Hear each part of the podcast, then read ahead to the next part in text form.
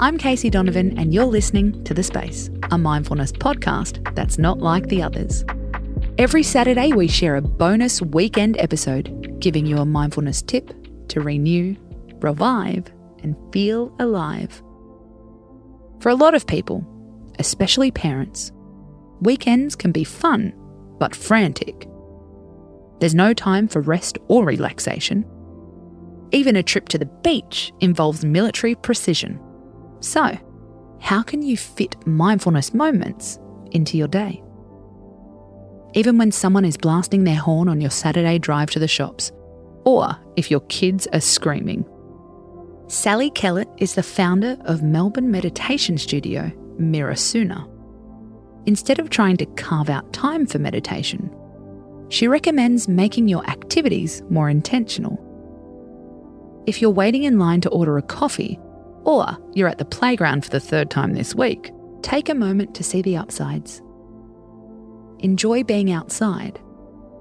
Feel the sun or the wind on your back. Listen to the sound of the birds chirping overhead. Simply be aware of your mind, body, and speech, and stay present in the current moment. The goal, according to Sally, is to not wish your day away even if your day does turn to shit temporarily. If the person in front of you is fumbling with their loose change and taking forever to pay for their latte, or if the kids are fighting once again, look at it with curiosity instead of wishing it didn't happen. We know, we know, it's much easier said than done.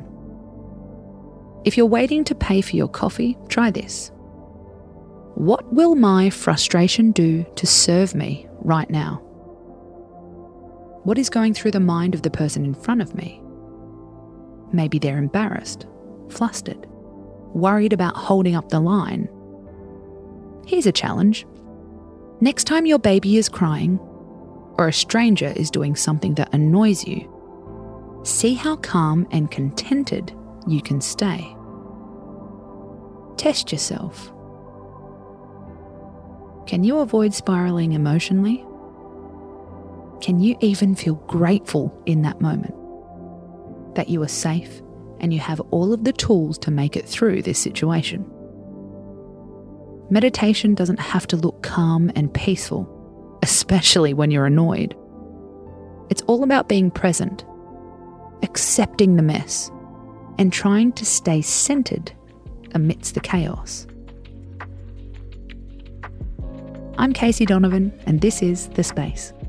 We'll be back Monday with another mood boosting episode The benefits of an empty day and how to turn boredom into something else. Space out.